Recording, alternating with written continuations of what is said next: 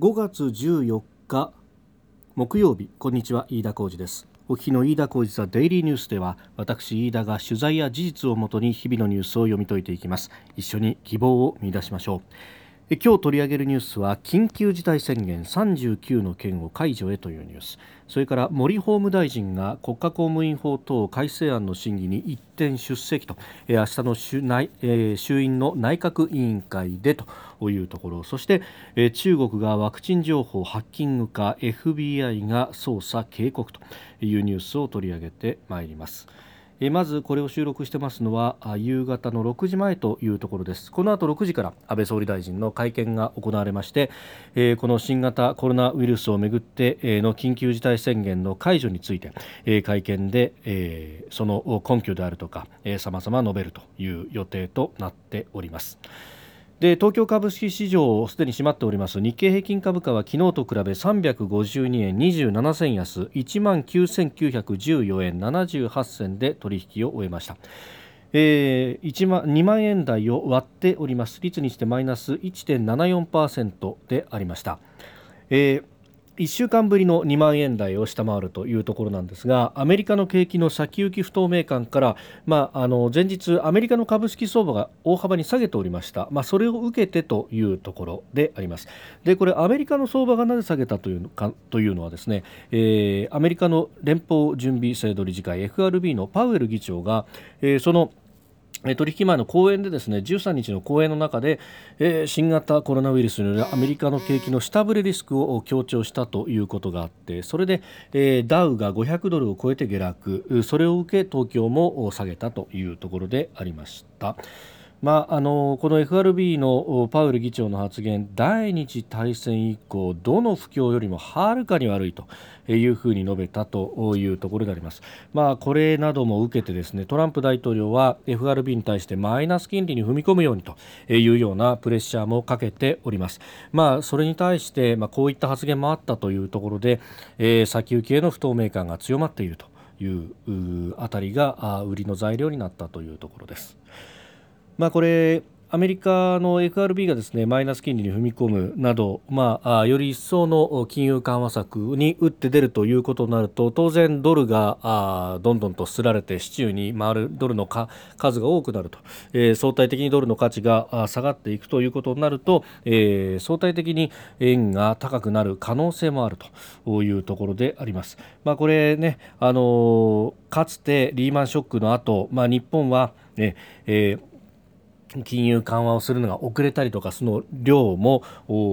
あまり、えー、適切ではなかったということもあり、えー、円高が急速に進んだということがありました円相場どうかと見ますと現在というか、えー、6時前の段階で1ドルが106円84銭付近での取引となっていて、えー、若干やはり円高に触れております、まあ、こういったことをアメリカの緩和姿勢に対して日本がどこまでやれるんだというところ足元を見られていると円高を試すという展開にもなっているというところです。まあ、この辺りを考えるとですね日本も追加的な経済対策というものはきちんと打たなければならないと、えー、今日あたり速報ではですね、えー、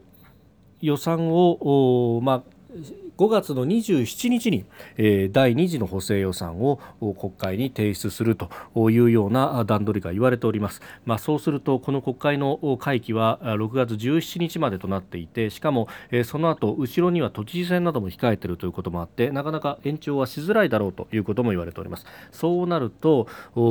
二次補正までで打ち止めということになってしまうのか。であるならば二次補正に、えー、かなり大規模な、えー、これ、えー財政出動というのを入れ込んでいかないと早々に、えー、玉切れを起こしてしまうとでそうすると景気が真っ逆さまにまた落ちてしまうだろうというようなことも言われております。まあ、あそんな中でですね、えーまあ、経済の専門家たちがこのコロナ対策の諮問委員に、えー、入りましたで、えー、彼らは非常に緊縮派だというふうにも言われておりますので、えー、どこまで、えー、その追加の予算というものが出てくるのかというのが非常にに懸念されるところでありますで、えー、西村康稔担当大臣はですね、まあ、こういった懸念に対して、えー、自分のツイッターのアカウント上では反論をしておりますで、えーまあ、特にかなり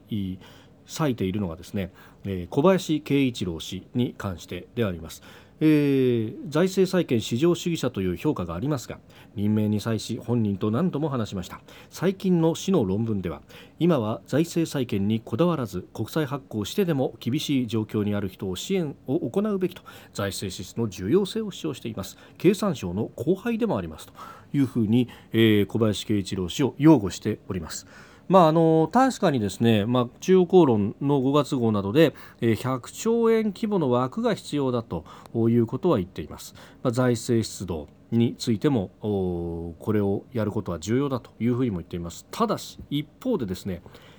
えー、小林氏は今は財政再建にこだわらずというふうに留保をつけております。これが何を意味するかというところです。まああの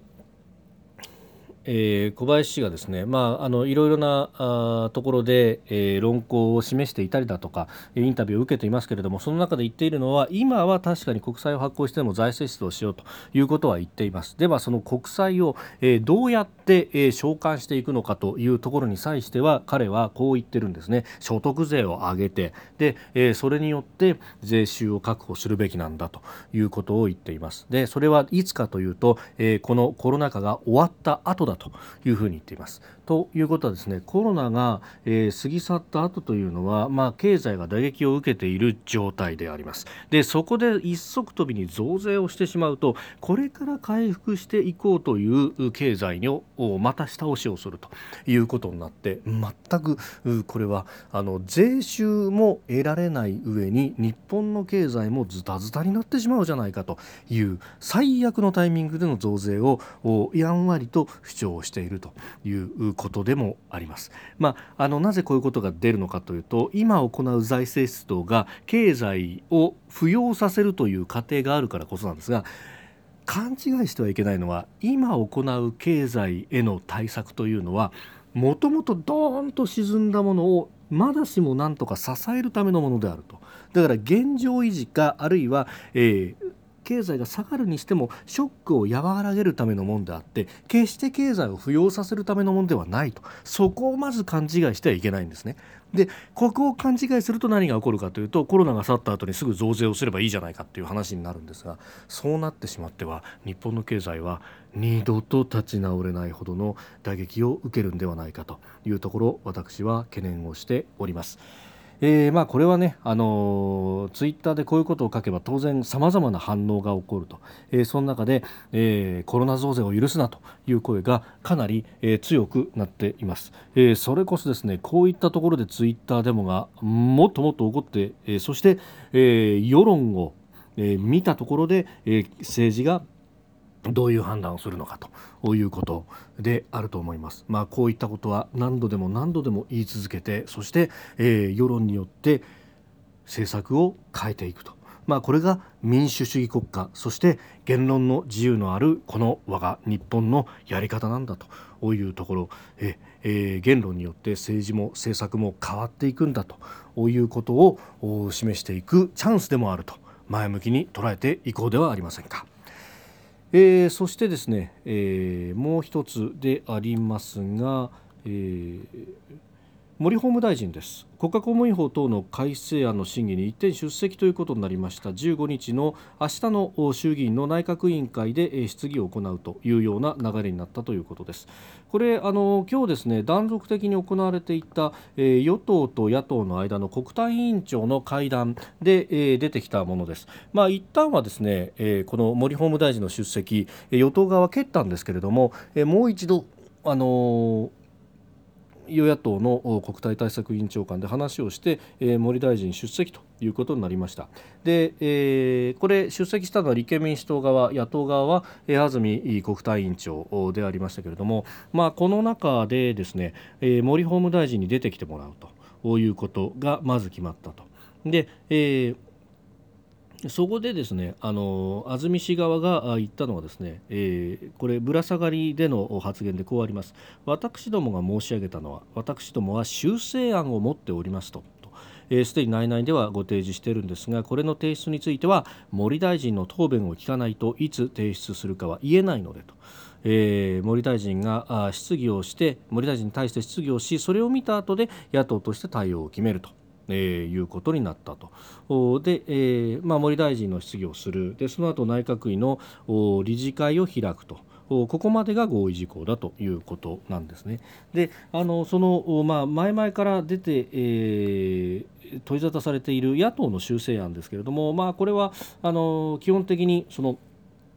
国家公務員の定年延長に関しては賛成であると。ただ、えー、検察の定年の延長そしてさらにそれをですね、えー、内閣の判断によって伸ばすことができるという部分の規定に対して反対をしているとだからあの公務員の定年延長に関してはそもそもが賛成だというところでそのさらにその先を切り離すかどうかだけが、えー、実は、えー、与野党間での論点になっていると。で、えー、これ修正案を提出をするということになると、えー、修正案の趣旨説明がありそして修正案と政府案のどちらを取るかということで採決が行われるという段取りになります。で、えー、与党野党側があ前々から警戒していたのはこの修正案を先に提出してもしまうとあじゃあ野党のか方々が出した修正案を審議しましょうよと。ね、で、えー、修正案を審議し質疑をした上で修正案なのか与党案なのかどちらがいいのかというのを採決すると。これがフェアで開かれた議論じゃないですかと。いうふうに与党に持ってかれるのが、えー、警戒をしているということで、えー、今までこう提出を渋り続けてきた、まあ、どちらかというとそれよりも前段階でのこう、えー、議論の応酬であるとか、えー、あるいは国会の外での批判の試合というところで、えー、存在感を見せようと。してきたんですがそもそも論としてこの定年延長そのものは、えー、野党も賛成であると。だからこれ与党案を全部取り下げられたりなんかするとそれはそれで、えー、野党側そして、えー、野党特に立憲や国民の後ろにある連合その連合の大きな支持母体の一つである公務員労組自治労が、え、得るものが全くなくなってしまうということになるとそれはそれで問題となると。だから与党案は取り下げられちゃ困るんだけれども野党の見せ場を作ってほしいというところで森法務大臣を引っ張り出した。野党は見せ場を作ったということになるんでこれ、まあ、あの森法務大臣の質疑がどうなるかっていうのは一つあるんですけれどもある意味、えー、ここで、え成立に向けて、えー、衆院通過に向けての道筋はある程度ついたというふうに見るのがえこれはあの見方なのではないかと私は思います。え、したがってですね、まあ、ここで見せ場ができるんで、え、金曜日に委員会の採決はとりあえず行われるであろうとよっぽどのその森大臣の答弁に、えー、とんでもない齟齬があったりとかいうことがなければ、えー、まあ、森大臣をとっちめてでその模様をテレビが映しそれが夕方のニュースとして出て、えー、野党の見せ場となればというですね、えー、昔ながらの国体政治がここでも行われていると、まあ、それが果たしていいものかどうなのかと。これあのこの国家公務員法等の改正案というのはさまざまなファクターをこう実ははらんでいて例えばその年金の受給年齢の引き上げでそれに伴う働き方として、えー、定年を、まあ、65まで伸ばすということなんですが果たしてじゃあその定年という制度が必要なのかとか、えー、あるいは、えー、民間は今嘱託再雇用という形ですけれどもこれがどんどんと際限なく伸びていくというような働き方がいいのかというところ。そして一方で定年があるとなぜメリットかというと企業にとってはそれまではあのおいそれと解雇できなかった高賃金銀で働きがあまり良くない高高年齢の方々をそのタイミングで、えー、一つ線を引けるというところがあった。でこれを上に伸ばして、しまうとじゃあ賃金価格の在り方そのもの、えー、日本の場合は若いうちは苦労をしながら長い残業時間も耐え忍んでそしてある程度の年齢までいくと賃金がぎゅーんと伸びていくんで全体としてトントンになるよというのがもともと終身雇用の趣旨でありました。でその先に、えー、定年というものがあったんですがその賃金のカーブの仕方から含めて、え、全体も変えていかないんじゃないかとかそういうこう議論もにも実は及ぶ話であります。で一方でその、えー、検察に対してのこう文民統制の在り方をどうするんだというような話などさまざまな論点をはらんでいるんですがそういったことはすっ飛ばして結局、えー、恣意的な人事を政府は行おうとしているいやそんなことはないそれだけで、えー、済んでしまって実はそういう大きなそして重要な論点が全て置いてきぼりにされているというこここそを議論しなきゃいけないんじゃないかと。まあ、あこれは参院に議論が移るのかあるいはあ結局それは置き去りにしたまんま、えー、なんとなく定年が伸びるだけというふうになるのか、えー、この辺というのは議論を見ていかなきゃならないですが私は悲観的ですもっと別のところで国民的な議論をしていかなきゃならないということは切に思います。えー、そしてもう一つです中国はワクチンワクチン情報ハッキングかとこれあのアメリカの連邦捜査局 FBI とそれから国土安全保障省が、えー、13日この中国がハッキングなどを通じてアメリカのワクチン開発などのデータを盗み出そうとしていると、えー、捜査を始めたと公表したということです。まあ、このワクチンをどこが開発するのかというのはあその後の、えー、世界全体の覇権を握るんじゃないかというようなことは前々から指摘しておりますますが、えー、これがその調査の一つと、えー、いうことも言えるんじゃないかと思います。そして日本も一言ではないというところ。あの大阪大学などがこのワクチンの研究をかなり進めているというところがありますが、えー、一方でこのハッキングに対してのセキュリティであるとかこういうところも合わせてええ経済の安全保障であるとかこういった医療の部分も安全保障と直結していくというところな日本の議論ではなかなかこれが切り離されてしまっていますけれども、えー、そういうところも気をつけないともうあのハッキングどころかえ、えー、大学の中にもすぐに侵入できるだとか物理的にこう資料をだ持ち出されてしまうというようなこともないようにしなければいけないと。ここもきちんと見ていかないと足元を救われるということになってしまいやしないか、えー、非常に危惧しているところです。飯田浩司ザデイリーニュース月曜から金曜の夕方あポッドキャストで配信しております、えー、番組やニュースに対してのご意見感想飯田 TDN アットマーク gmail.com までお送りください。飯田浩司ザデイリーニュース。また明日もぜひお聞きください。以上飯田浩司でした。